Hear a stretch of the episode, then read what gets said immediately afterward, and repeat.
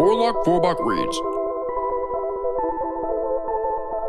Produced by the Cincinnati and Hamilton County Public Library. Welcome to Warlock Vorobok Reads, a Cincinnati and Hamilton County Public Library podcast. Prepare for some stylistically sinister stanzas. Last time, we started a chivalric quest after beheading a Green Knight. This time, we head into the Tudor dynasty to listen to one of the longest poems in the English language. That's right, I'm talking about the Faerie Queene, which means I'm speaking about Edmund Spenser. Edmund was born in East Smithfield, London, around 1552. There is little information about who his parents were. He was educated at Merchant Taylors' School and then Pembroke College. Afterwards, he became a secretary for John Young, Bishop of Rochester.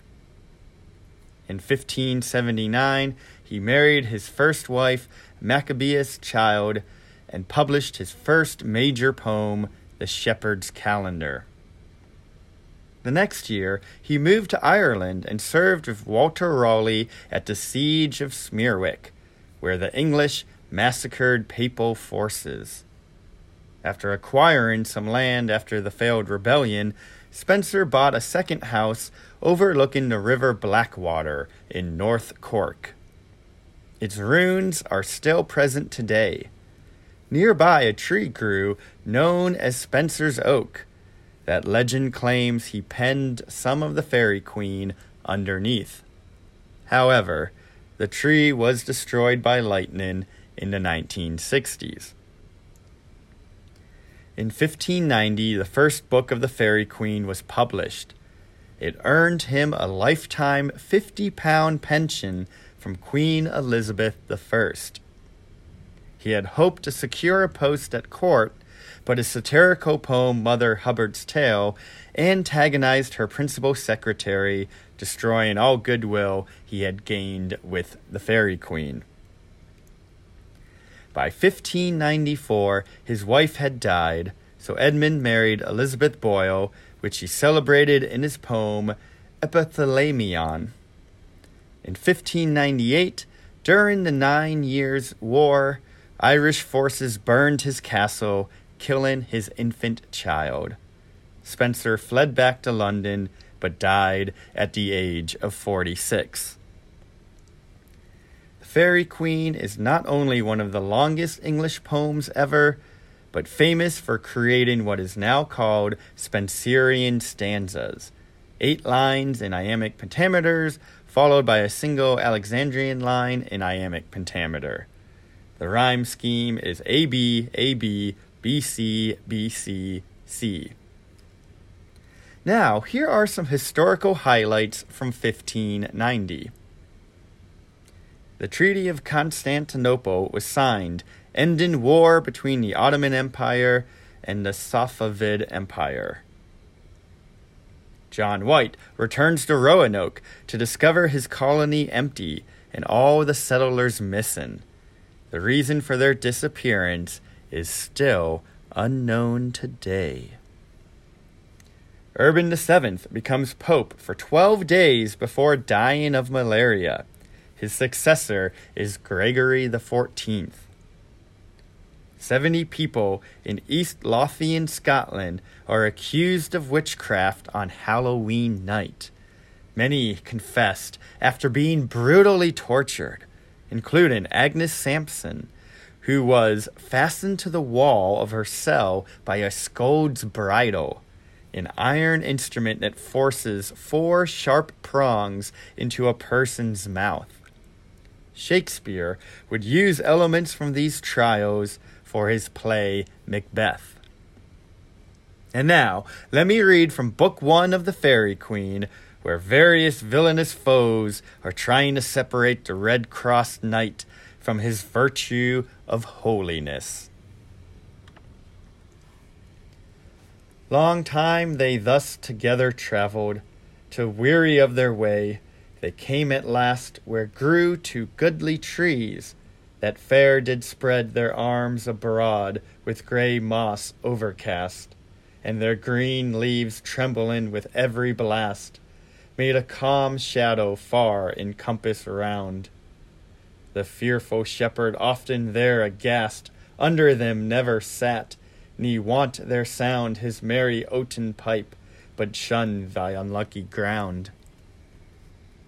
But this good knight, soon as he them can spy, for the cool shade him thither hastily got. For golden Phoebus now y mounted high, from fiery wheels of his fair chariot, hurled his beam so scorchin' cruel hot, that living creature mote it not abide, and his new lady it endured not. There they alight, and hope themselves to hide from the fierce heat, and rest their weary limbs atide. For seemly pleasance each to other makes, with goodly purposes there as they sit, and in his false fancy he her takes to be the fairest wight that lived yet which to express he bends his gentle wit, and thinking of those branches green to frame a garland for her dainty forehead fit, he plucked a bough, out of whose rift there came small drops of gory blood that trickled down the same. Therewith a piteous yellin' voice was heard, crying, Oh, spare with guilty hands to tear my tender sides in this rough rind embarred.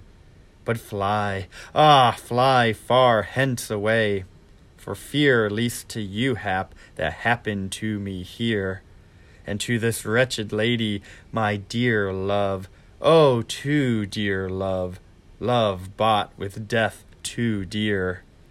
Astound he stood, and up his hair did hoove, and with that sudden horror could no member move.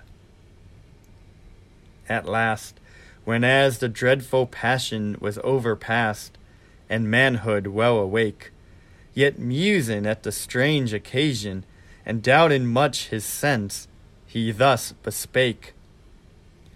What voice of damned ghost from limbo lake, or guileful sprite wandering in empty air, both which frail men do oftentimes mistake, sends to my doubtful ears these speeches rare, and rueful plaints, me bidding guiltless blood despair. Then, groaning deep, nor damned ghost, quoth he, nor guileful sprite to thee these words doth speak, but once a man, Fradubio, now a tree. Wretched man, wretched tree, whose nature weak, a cruel witch her cursed will to wreck, hath thus transformed and plast in open plains, where Boreas doth blow full bitter bleak, and scorching sun does dry my secret veins. For though a tree I seem, yet cold and heat me pains. Say on, Fradubio, then or man, or tree? Quoth then the knight, By whose mischievous arts art thou misshaped thus, as now I see? He oft finds medicine, who his grief imparts, but double griefs afflict concealing hearts, as raging flames who strive to suppress. The author, then, said he, of all my smarts, is one Duessa, a false sorceress that many errant knights hath brought to wretchedness. In prime of youthly years, when courage hot, the fire of love and joy of chivalry first kindled in my breast, it was my lot to love this gentle lady, whom you see, now not a lady, but a seaman tree with whom as once I rode accompanied, me chanced on a night encountered be, that had a like fair lady by his side, like a fair lady, but did foul Duessa hide. Whose forged beauty he did take in hand, all other dames to have exceeded far. I in defence of mine did likewise stand, mine that did then shine as the morning star. So both to battle fierce arranged are, in which his harder fortune was to fall under my spear. Such is the die of war.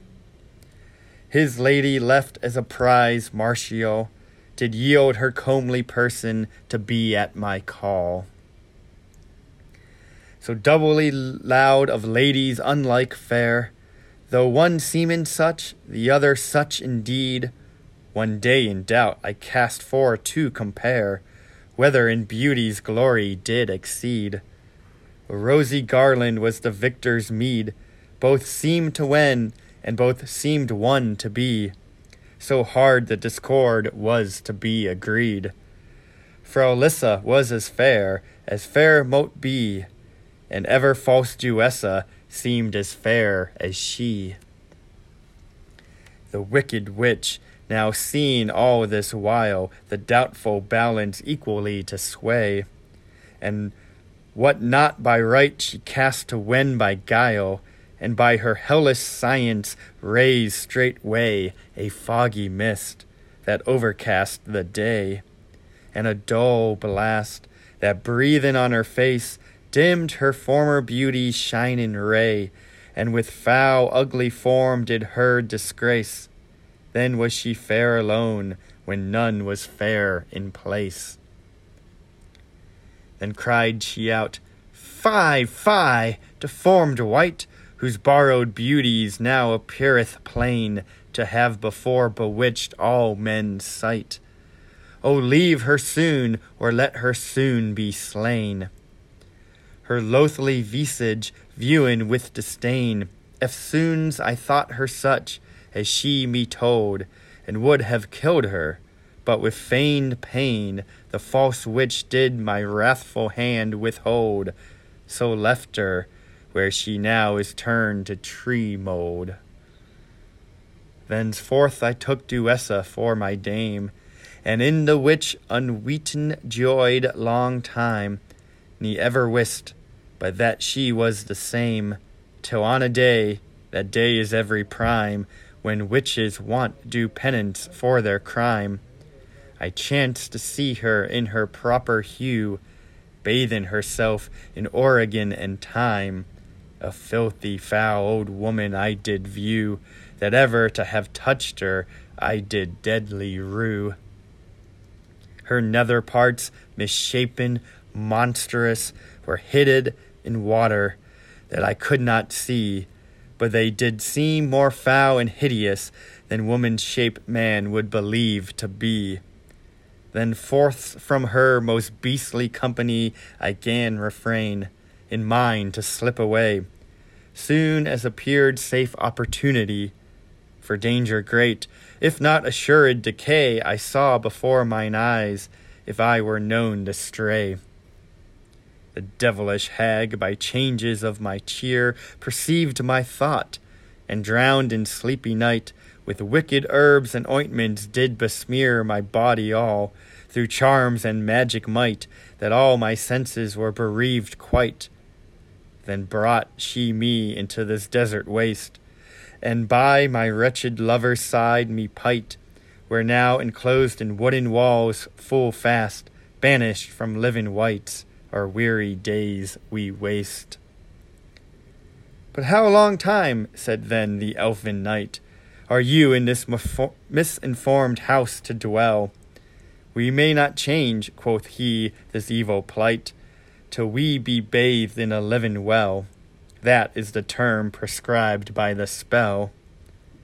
Oh, how, said he, mote I that well outfind, that may restore you to your wonted well time and sufficed fates to former kind shall us restore, none else from hence may us unbind. The false Duessa, now Fidessa high, heard how in vain Fradubio did lament, and knew well all was true. But the good knight, full of sad fear and ghastly dreariment, when all this speech the living tree had spent, the bleeding bow did thrust into the ground, that from the blood he might be innocent, and with fresh clay did close the wooden wound, then turn into his lady, dead with fear, her found. Her seaman dead he found with feigned fear, as all unweeten of that well she knew, and paid himself with busy care to rear her out of careless swoon.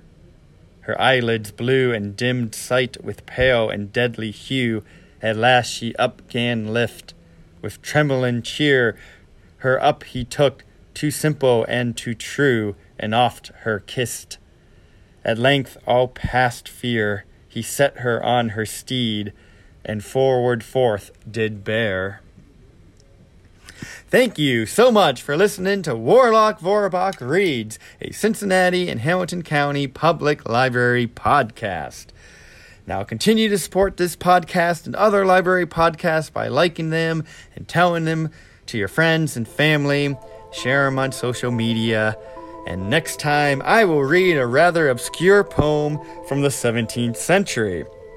Until next time, Thanks for listening to Warlock Vorobok Reads. Subscribe to this podcast right now so you don't miss future episodes.